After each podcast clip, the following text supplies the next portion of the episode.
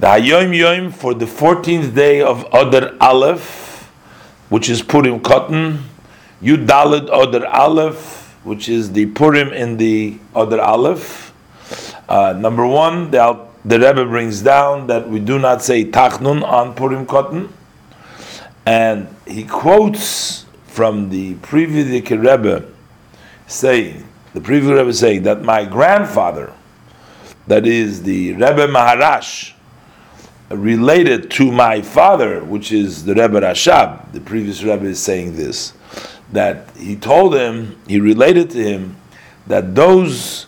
discourses, the Maimorim, that have been printed in the Likutei Torah, this,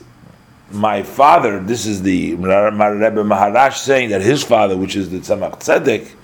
he picked them out from amongst 2,000 Maimorim and those are the selected ones that he selected to make up the book, the Sefer of Likutei Torah.